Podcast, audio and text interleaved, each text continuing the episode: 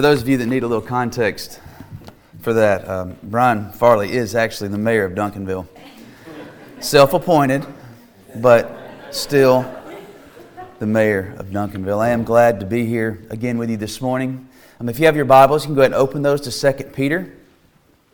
The plan today is to, in this first sermon, to, to make our way through 2 Peter, and in the second sermon, to make our way through the last chapter um, of 2 Peter, and that would be chapter 3. First sermon will be chapter 2. So 2 Peter chapter 2 is where, where we will begin this morning. 2 Peter chapter 2. And I will read chapter 2 in its entirety, and then we will come back through This is the word of the Lord for us today, brothers and sisters. But false prophets also arose among the people, just as there will be false teachers among you, who will secretly bring in destructive heresies, even denying the master who bought them, bringing upon themselves swift destruction. And many will follow their sensuality, and because of them, the way of truth will be blasphemed. And in their greed, they will exploit you with false words. Their condemnation from long ago is not idle, and their destruction is not asleep. For if God did not spare angels when, he, when they sinned, but cast them into hell and committed them to chains of gloomy darkness to be kept until the judgment, if he did not spare the ancient world, but preserved Noah, a herald of righteousness, with seven others when he brought a flood upon the world of the ungodly, if by turning the cities of Sodom and Gomorrah to ashes, he condemned them to extinction, making them an example of what is going to happen to the ungodly. And if he rescued Lot, greatly distressed by the sensual conduct of the wicked, for as that righteous man lived among them day after day, he was tormenting his righteous soul over their lawless deeds that he saw and heard. Then the Lord knows how to rescue the godly from trials and to keep the unrighteous under punishment until the day of judgment. And especially those who indulge in the lust of defiling passions and despise authority. Bold and willful, they do not tremble as they blaspheme the glorious ones. Whereas angels, though greater in might and power, do not pronounce a blasphemous judgment against them before the Lord.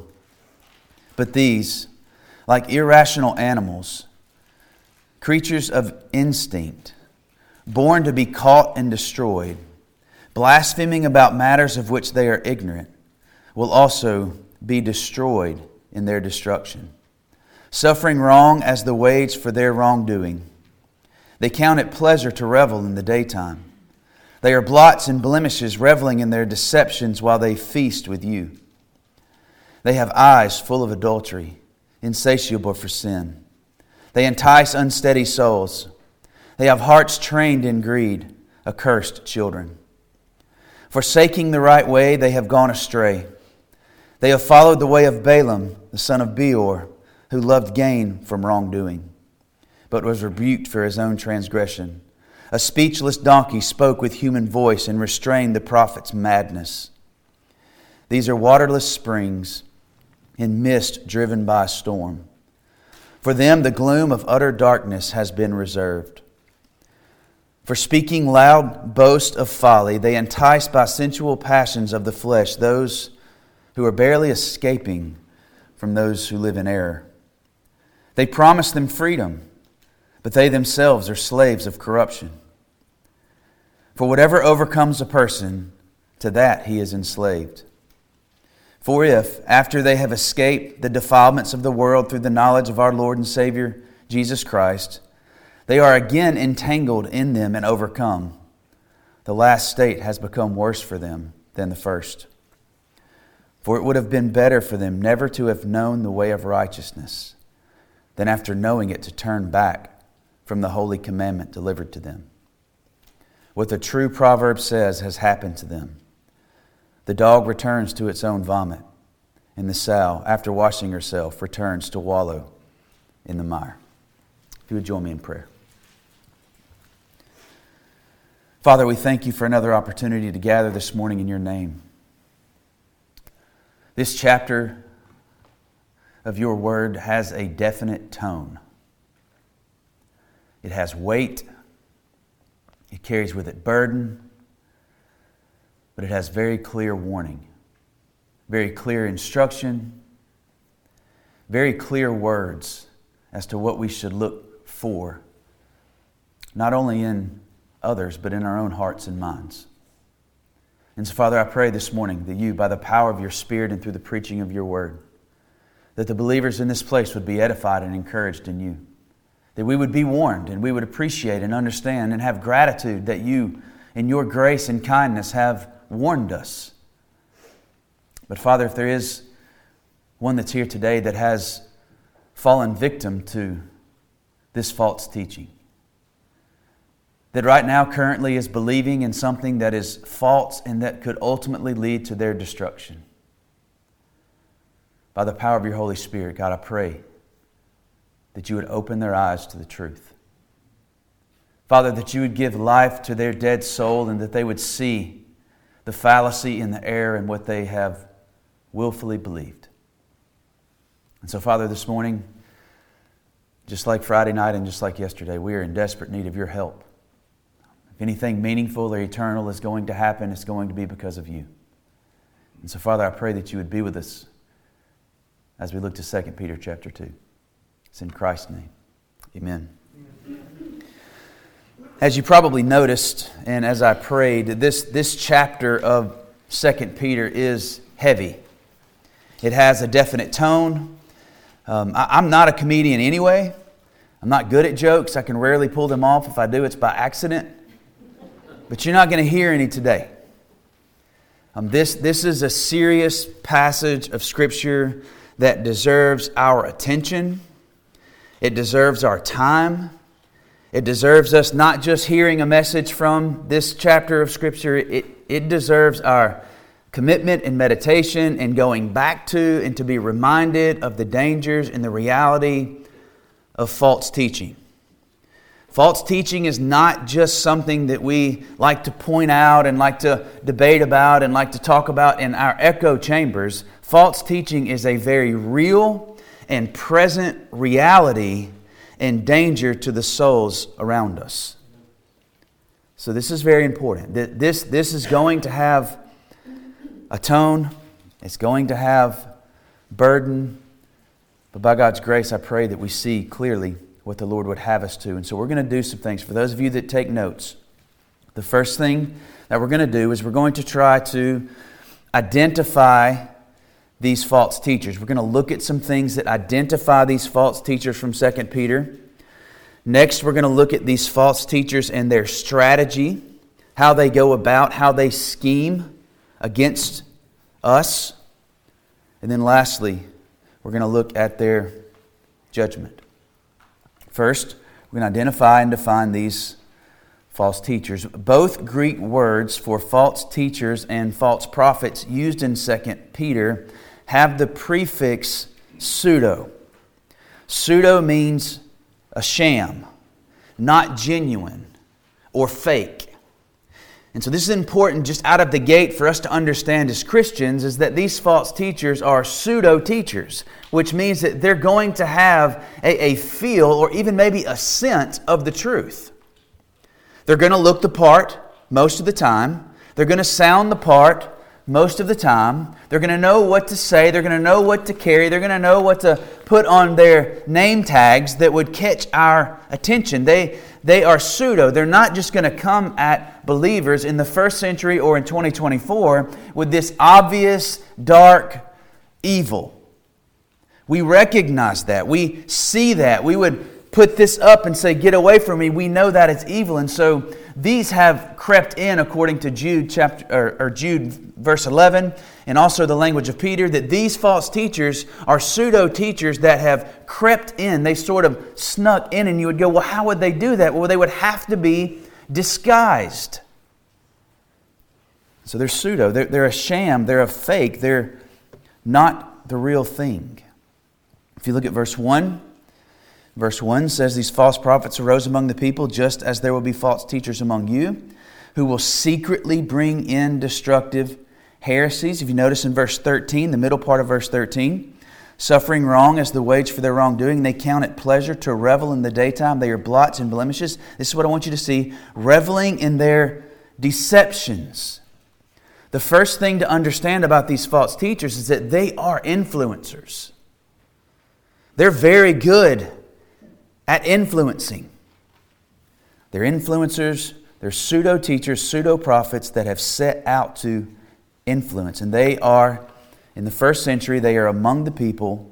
They've secretly crept in, and they are set out, they have set out to introduce destructive heresies or destructive opinions. And these teachers and their followers, if, if you notice towards the end, where he gives the warning of those who have heard the word and in somehow in some way they have um, acknowledged the word, not in their hearts, but intellectually, so much so that it maybe has even changed the way that they live their lives, so much so that we wouldn't even necessarily recognize them as false teachers, but as Jesus taught us, that we will recognize them eventually by their fruit. And so, a good word to understand in regards to these type false teachers is that they are considered apostates. An apostate is someone who has made a profession of faith but turns from that profession in word and or deed. Now to be clear, this profession of faith, this profession of faith was not ever genuine in John, 1 John chapter 2, if you want to turn a couple pages to your right. 1 John chapter 2 verse 19.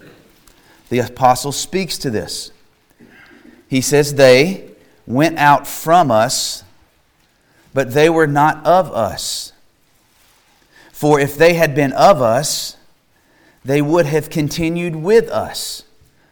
So there are some that have gone out from this body of believers but they were not of us. For if they had been of us, then they would have continued with us, but they went out that they might become plain that they all are not of us. Now, th- this is to serve as a warning for us in, in, in the way that we relate to others, but, but I really don't like to start there. I like to sort of see this as a warning and a danger for my own heart and my own soul. If, if I'm looking back to some profession of faith for hope and assurance and confidence that I won't fall away, that I'm not looking back far enough. The only place to look back for hope and assurance and confidence that we will be kept forever is 2,000 years ago to Calvary's cross that we just sang about. And so we're not looking for hope in anything that we have necessarily done. The profession of faith is necessary and it's right, but it's just that. It's not necessarily an indicator of what's in our heart. What's an indicator of what's in our heart is the fruit that is produced over time. And so these, these apostates, according to Peter, their state is actually worse. He says it would have been better for them. Think about this. F- feel the weight of the privilege that we have to sit in a place like this week after week and sometimes day after day after day, and to hear the Word of God preached, to be able to read the Word of God, to live in a country where we have the freedoms to have the Word of God on our phones, in our back pockets, and whatever kind of Bible, goat skin, lamb skin, I don't know what all kind of Bibles are out there now. We have that privilege. And Peter says, if you turn away, it's better for you to have never known the way. And so these prove that their faith was never genuine. Essentially, it's this, friends, to simplify it apostasy is worse than ignorance. So they're influencers, these false teachers, they're also they're motivated by greed. Therefore, they fabricate their words. Look at verse 3. And in their greed, they will exploit you with false words. Now, this greed, we typically think of what? money, right? But this is all kinds of greed. They're greedy for power, they're greedy for influence, they're greedy for praise, they're greedy for the glory that only God deserves.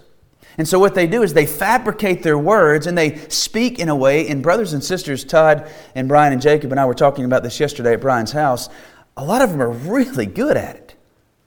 Some of the most gifted communicators of our day and of the first century are false teachers. They have silver tongues. They can sway us, they can manipulate us, they can turn us, they can bring us in, they can convince us. But they're motivated by greed. Not only are they motivated by greed, they, they boldly and willfully blaspheme aspects of the spiritual. You notice that in verse 10, in the middle part of verse 10. It says, Bold and willful, they do not tremble as they blaspheme the glorious ones. And, and, and I think it's at this point that most of those that have eyes to see begin to understand that something's terribly wrong. I'm sure you guys have experienced this, but we have received people that have come from other type congregations and churches from all over the place. And, and a lot of times when there is a false teacher that's in the pulpit, the believers eventually see it by God's grace.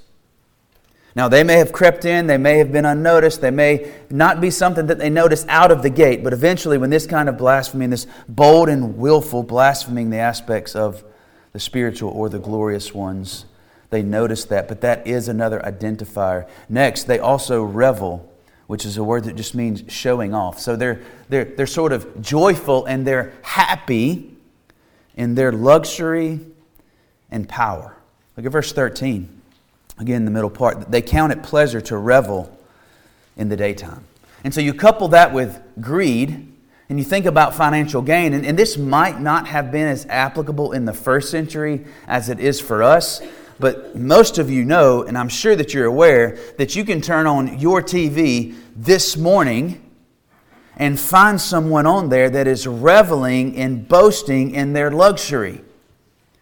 And they've coupled it with this pseudo gospel and reality, and they manipulate people into giving more money so that the people can be blessed, which in turn those false teachers, motivated by greed, are reveling and literally showing off everything that all the weaker people are giving them. They revel in their luxury and in their power. Verse 14 lets us know, as we continue to identify these false teachers, they are committed to sexual sin. Look at verse 14. They have eyes full of adultery, insatiable for sin. Some of this sexual sin is open. Some of this sexual sin that they are committed to, these false teachers, is private. But these false teachers, in some capacity, either publicly or privately, are always perverting, or we know this, we are seeing this, redefining God's design for sex, for gender, and for family. Brothers and sisters, we are seeing with our own eyes and in our schools, in some cases, an all out assault on God's creative order as it relates to gender, sex, and family. It's a scheme, and false teachers, false teachers are running with it. I don't want the false teachers to out evangelize the true teachers. They seem loud now, though, don't they? It seems like the loudest voices that we're hearing, the most passionate voices that we're hearing, are the ones that are false. But that is another identifier of these false teachers. They're committed to sexual sin and sexual confusion, and they will assault, and they are assaulting God's creative order and God's, and this is an important word, especially for you teenagers, God's design. God's design in sex, God's design in marriage, God's design in gender, God's design in family, God's purpose for our good and for His glory.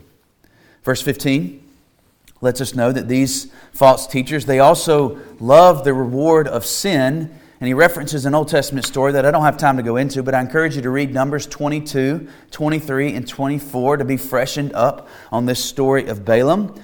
But another identifier is like Balaam, these false teachers love the reward of sin. Vulnerable people are deceived into thinking that we want, or the vulnerable people, that they want what the false teachers have. Just a little context on Balaam. He was a prophet from Mesopotamia. Balaam was willing to use his God given talents for illicit purposes. Even though he knew Balak was God's enemy, he tried to tell his prophetic, I'm sorry, he tried to sell his prophetic gifts to help him. When that didn't work, Balaam uh, counseled Balak on the most effective way to weaken Israel. And, and this was the most effective way that Balak could weaken Israel. It was through seduction, using Moabite and Midianite women to tempt the Israelites into sexual relationships and into pagan rituals, and he was successful. He seduced them. And the way that he seduced them is by confusing the Israelites to think, essentially, what their flesh desired and what the world offered and what Balak could offer in these Midianite women was better than God's promises and what God offered. That was the deception. In Jude, verse 11,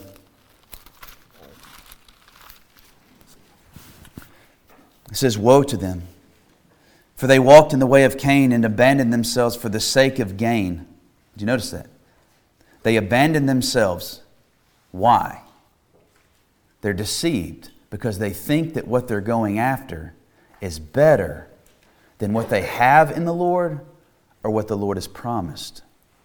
Woe to them, for they walked in the way of Cain and abandoned themselves for the sake of gain to Balaam's error and perished in Korah's rebellion. One trait of false teachers in the church is that they attempt to turn Christian liberty into licentiousness. Or to say it another way, and, and Paul dealt with this in his letter to the Romans, to think that because there's grace, then that must mean that we can sin. And so, as long as there's always grace there, then we can continue to sin because there's always going to be enough grace, which is a gross misunderstanding of the grace of God. It's a misappropriation of the grace of God. It's a misapplication of the grace of God. Someone who thinks with this antinomian view, and that because there's grace, I can do whatever I want to do, and grace is always going to cover me. Brothers and sisters, to be clear, they do not understand grace, and they have not trusted the gospel. They just haven't. And they haven't read 2 Peter, have they? They haven't. Grace is not a license to sin, but this is sort of Balaam's way, Balaam's doctrine, in, in, into tricking people, deceiving people into thinking that what they can gain from what he's offering, what the false teacher is offering, what the reward is for this particular sin, is better than what they have. And he brings them in. It's this attitude, this sort of doctrine of Balaam, if you will, that that one can be fully cooperative with the world and still serve God.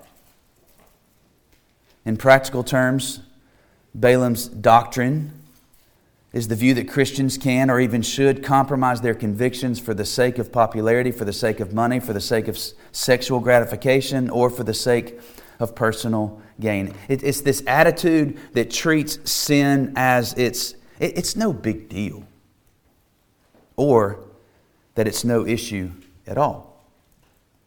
Now let's recap. I want to let you know up front that this one's going to be a little bit longer than the others. I promise you that we'll get to the food. Uh, we will. We will, but, but I really want to spend the majority of our time here. Identifying false teachers. They are influencers. They are motivated by greed. They boldly and willfully blaspheme the glorious one. They revel in their luxury. They are committed to sexual sin. Like Balaam, they love the reward of sin.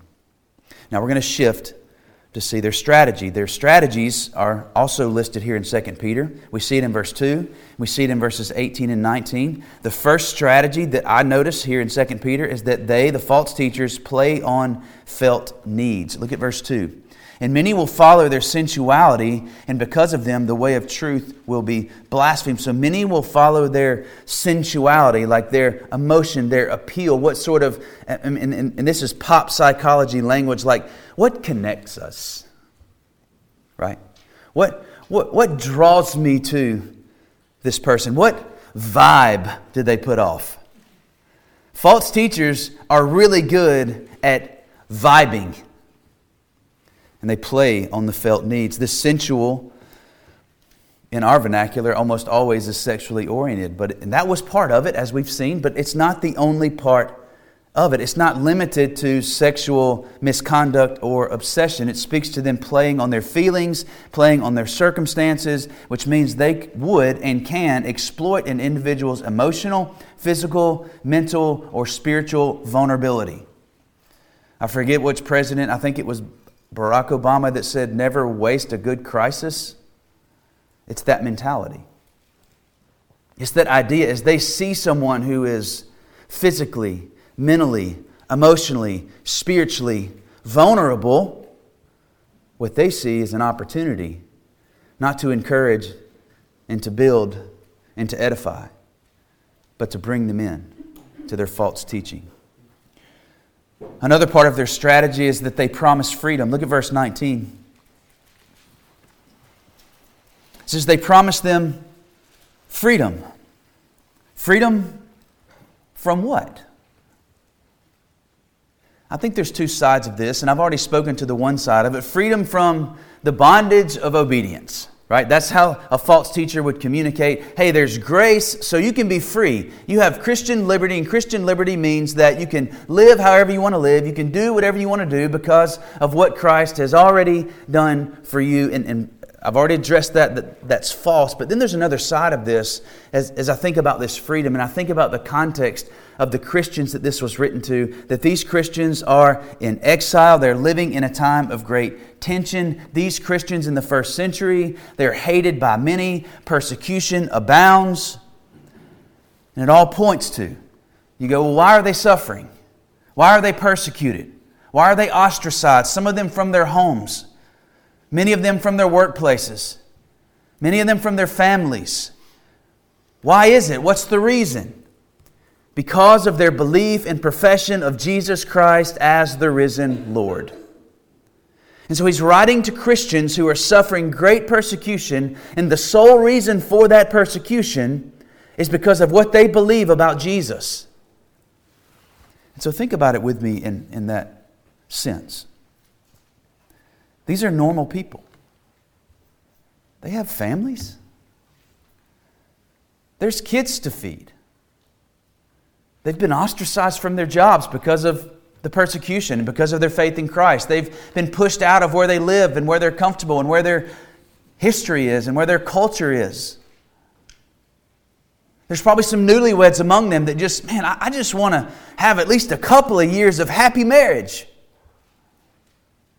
They're living in great tension, and I'm sure that they feel trapped. So think about it. If, if a false teacher comes in with a little charisma, and promises them freedom. Says, hey, look, you can be free. You can be free. This gospel call is it's not really a full surrender. You don't have to believe everything the Bible says. You don't have to obey everything that the Bible commands. God wants you to be happy. God wants you comfortable. God would never lead you to something that brought you pain. God's not happy with the fact that you're being persecuted. So look, just relax, take a deep breath. If you do what I tell you to do, you can, you can live at peace. Just bow to Caesar. Just don't say Jesus' name publicly. You can be a Christian, just do it in your home.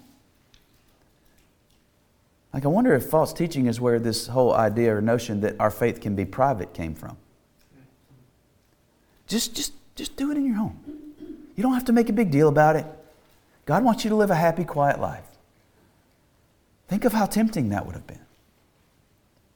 He's playing on their sensuality and he's promising them freedom.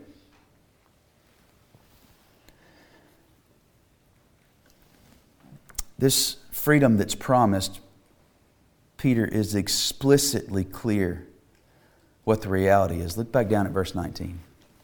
They promised them freedom, but they themselves are what? Slaves. Slaves of corruption. For whatever overcomes a person, to that he is enslaved. Sin promises us freedom. Sin promises us happiness.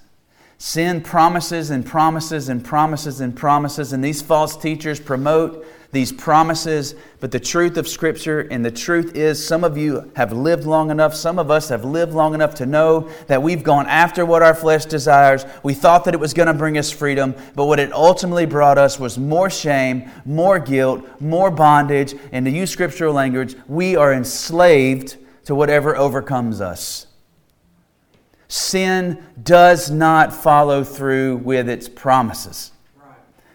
It promises freedom and it brings bondage. I, I want to say that in a way that it just sort of drives into your head, especially teenagers. Like, sin promises us freedom, but it's a lie. It's a lie. It only brings the exact opposite. It brings more more slavery, and more bondage. Another part of their strategy for these false teachers, according to verse 14, is they prey on the unsteady soul, the weak soul. Plain and simple, I think this is probably self explanatory. But those that are immersed in the Word and know the Word these false teachers are not going to be as effective in your life. So if you want to know what's my weapon, it's the Word. Amen. You don't have to understand all of it. What this is pushing to is a commitment to it. To use the Word of God for what it is, is our final authority. So what we hear on the outside, we bring it to the Word. If it lines up to the Word, we rightfully submit to it. If it doesn't line up with the Word, we rightfully reject it. The weak soul, the unsteady soul, is a soul that is not committed to and not serious about the Word of God. It might look strong, but it's weak. I found this interesting that these false teachers, because I don't think it's always the case, it certainly begins the case, but evidently these false teachers, they act intentionally. Look at verse 14. They have eyes full of adultery, insatiable for sin. They entice steady souls. Listen, they have hearts what? Trained. Trained in greed. Some formally trained. I don't know how familiar you are with seminaries. There are a lot of quote unquote Christian seminaries that are off the rocker. They are training young pastors, some of them who show up there with a eagerness and a desire to learn the Word of God and the pastorate and the ministry, and they want to grow in that. And there are professors in Christian seminaries that are enticing their young souls and influencing their weak and unsteady souls with these type heresies. These guys and these ladies, they are trained. They know what they're doing. I don't think everybody that speaks something false understands what they're doing. That's not what I'm saying. But I wanted you to see the intentionality, the purpose, the schemes. This isn't something that just sort of came up. Todd and I were talking before the service. False teachers were in the first century. These people saw Jesus. Like after Acts chapter 2, when the, when the church is birthed, when the Holy Spirit comes down, it was like false teachers were just sitting there waiting. Waiting to pollute true biblical gospel doctrine. And so our enemy has a scheme, and they act intentionally. Another thing that they do in regards to their strategy is they forsake the right way. Verse 14 says the same. False teachers within the church will often subtly distort the clear teaching of God's word. And I think the best scriptural way to illustrate this would to quote the serpent. Did God really say?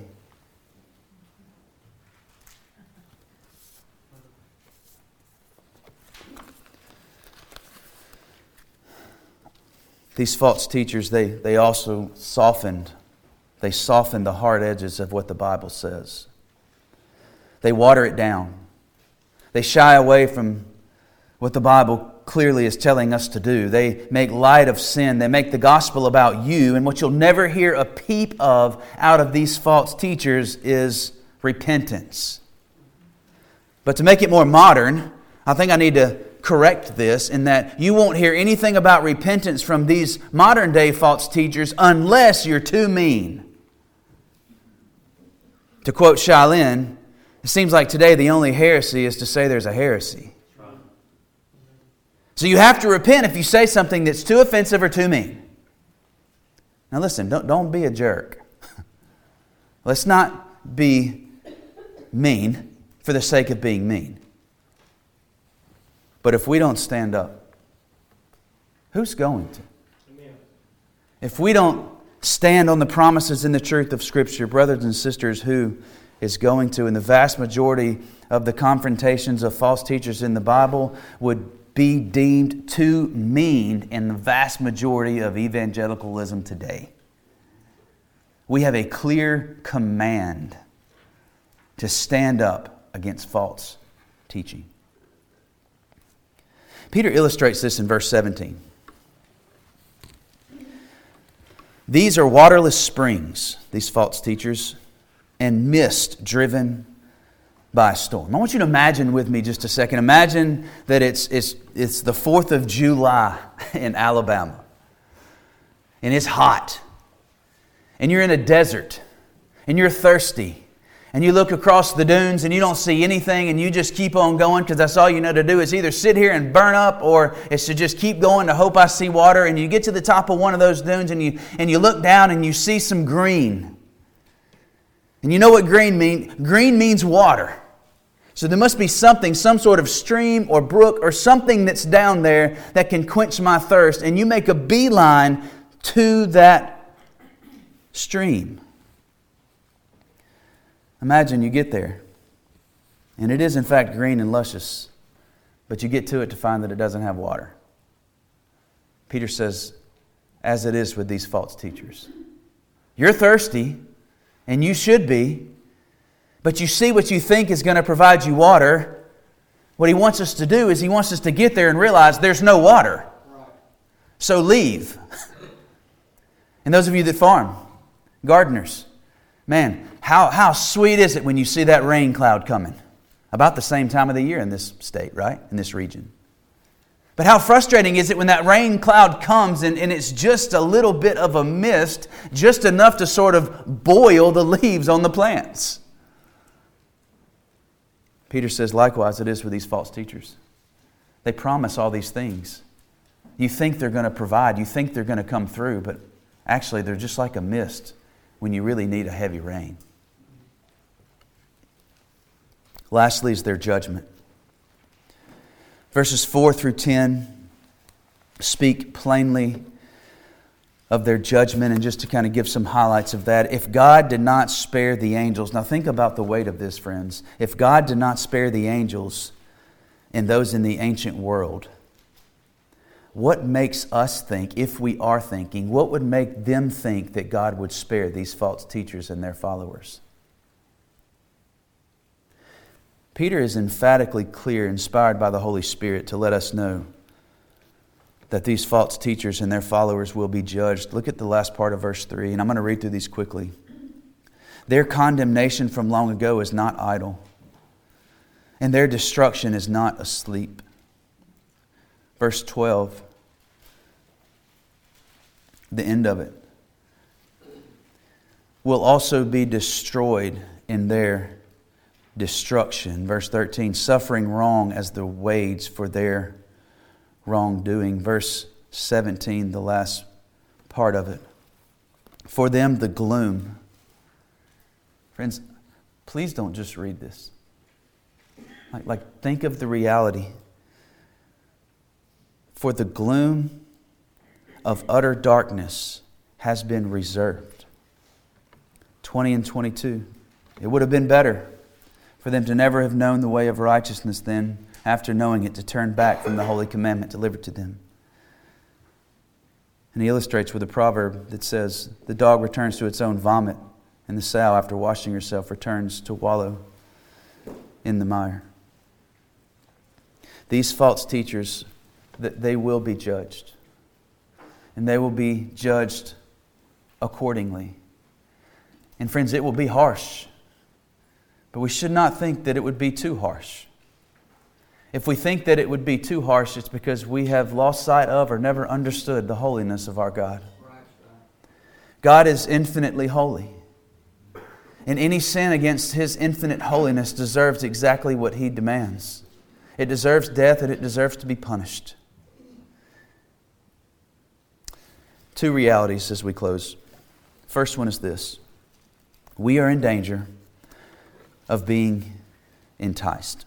I don't think God would have given us this scripture if there wasn't a real possibility that we could be deceived or that we could be enticed. So much so, specifically so, and I've already mentioned this, but going back to verses 20, 21, and 22, so much so that there is a reality, a sobering reality, that we can hear the Word of God, we can acknowledge the Word of God, and somehow we can still reject and ultimately walk away from the Word of God.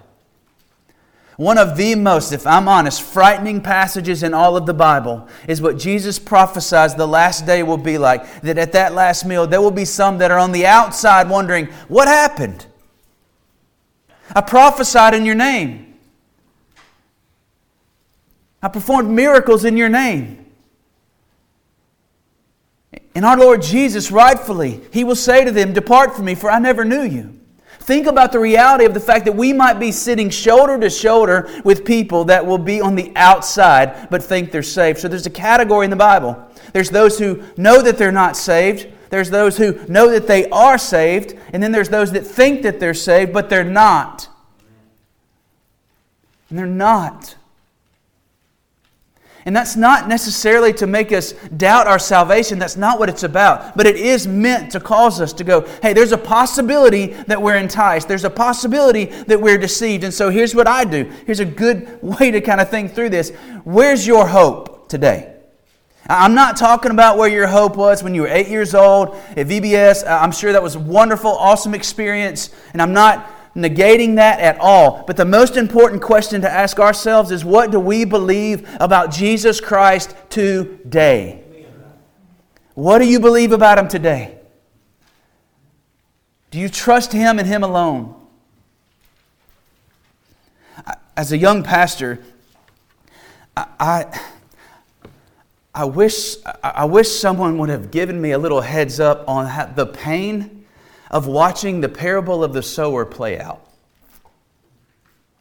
First, again, I apply it to myself and, and realize that I, I, I have, I can, I can. And I want you to think, like, we need to think this way, like, with under the theology of God's sovereignty in all things. But I think it's helpful for us, the fact that it is a possibility that we should guard our own hearts and souls. But what's painful to watch is to see those, what we thought were brothers and sisters in Christ, that we've heard the gospel from, to almost seemingly out of nowhere just walk away from the faith, walk away from their families. It's, it's painful. And I, I, I underestimated. I underestimated the pain. Like teaching that parable is, is wonderful, it's great. But seeing it play out, seeing that seed shoot up and then get choked out, Seeing that seed shoot up and then get burned up by the sun or get snatched away by a bird, it's, it's, it's painful to see. And listen, if your soul isn't currently vulnerable to false teaching, there are souls around you that are vulnerable to false teaching. And if we don't care, nobody else is going to care. And what it seems is that a lot of the false teachers care more about those souls than we do. And they can just bring them in by the masses. And we just sit back mad about it. Look at all those people, Foz. That's just typical of our day. Friends, this isn't new. This is an ancient text warning about the very things that we experience.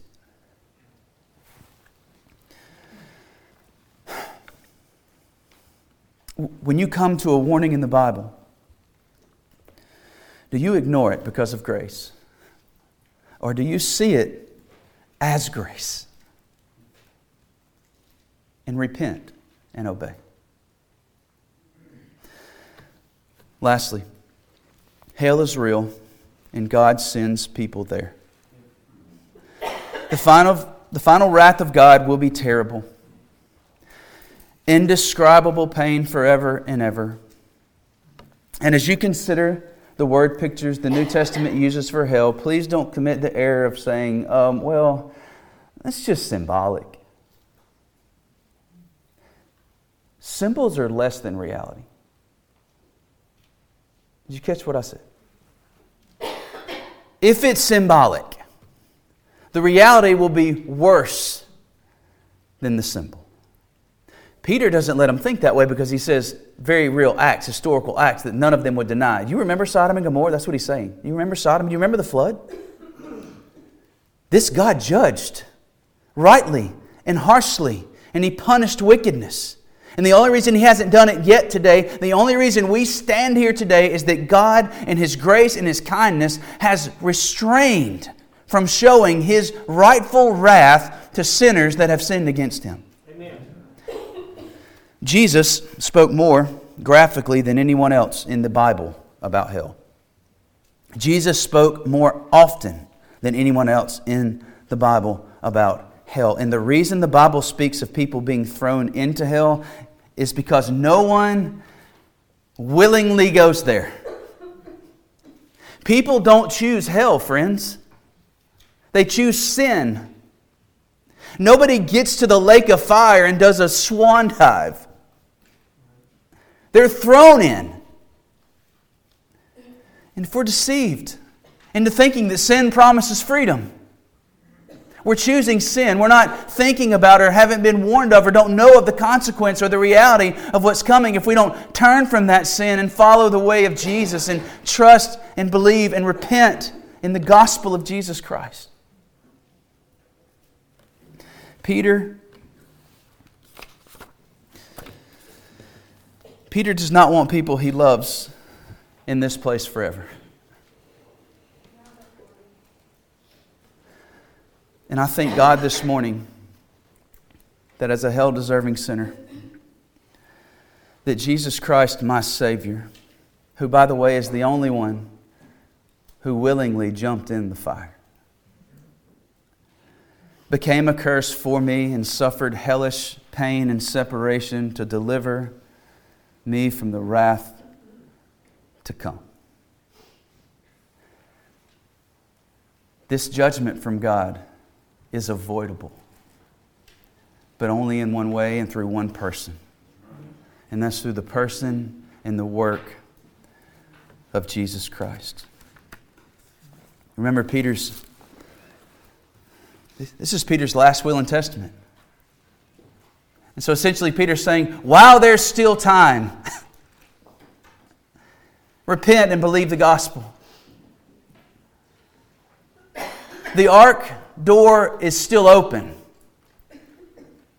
There's this eerie verse to me in Genesis chapter 6 where it says, And Jehovah shut them in. Because when God shuts the door of grace, the door of grace is closed. And once that door of grace is closed and the waters begin to rise, what they're thinking, those on the outside, they're not thinking, boy, I was right. They realize the falsity of their thinking. And so, friends, if, if you haven't if you haven't placed your faith and trust in Jesus Christ this morning, we still live in an age by God's grace that the door is open. Would you come to Christ? He welcomes sinners, just like me and just like you. And what Jesus Christ provides is the only way of true salvation. Also, what Jesus Christ provides is the promise of being our good shepherd.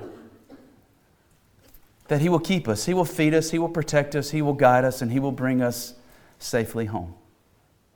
So, if you haven't trusted Christ today, I pray that you will. Look to Him and be saved. Let's pray. Father, I pray as we transition and reflect through a time of music, Father, that your Holy Spirit would drive deeply into our hearts and minds the truths that we've seen. With all the weight and burden that this text carries, there's only one place to find that release, and that's in you. For because of you, there is no condemnation for those who are in you. And so, Father, let us rejoice. And again, Lord, if there's one here that's deceived, would you cause them to believe? Give them new life and cause them to be born again. It's in Christ's name.